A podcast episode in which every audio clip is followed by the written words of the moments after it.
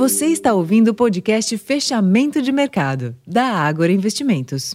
Olá pessoal, aqui é Flávia Meirelles, analista da área de Research da Ágora Investimentos, e hoje é sexta-feira, dia 8 de dezembro de 2023 e a divulgação do payroll foi o principal destaque da sessão dessa sexta-feira.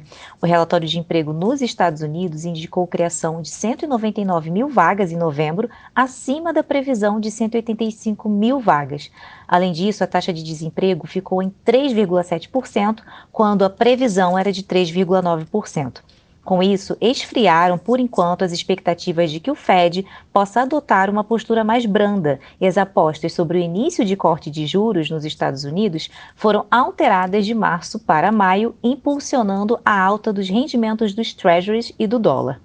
Ao mesmo tempo, os dados do payroll mostraram a resiliência da economia americana e indicaram que o consumo seguirá forte nos próximos meses, afastando o risco de recessão. Nesse ambiente, as bolsas em Nova York fecharam no campo positivo. Na Europa, a sessão desta sexta-feira também foi de ganhos, com os mercados acionários fechando em alta após a queda no, no, índice de preços ao consumidor da Alemanha reforçar a expectativa de manutenção nos juros no Banco Central Europeu. Aqui no Brasil, o Ibovespa acompanhou o desempenho dos seus pares no exterior, sendo apoiado também pelo aumento dos preços das commodities, com o petróleo subindo mais de 2%, recuperando parte das perdas recentes. Ao término da sessão, o principal índice da Bolsa Brasileira tinha alta de 0,86% aos 127.094 pontos. No mercado de câmbio, o dólar avançou 0,42%, cotado aos R$ 4,93, alinhado ao fortalecimento da divisa no mercado internacional.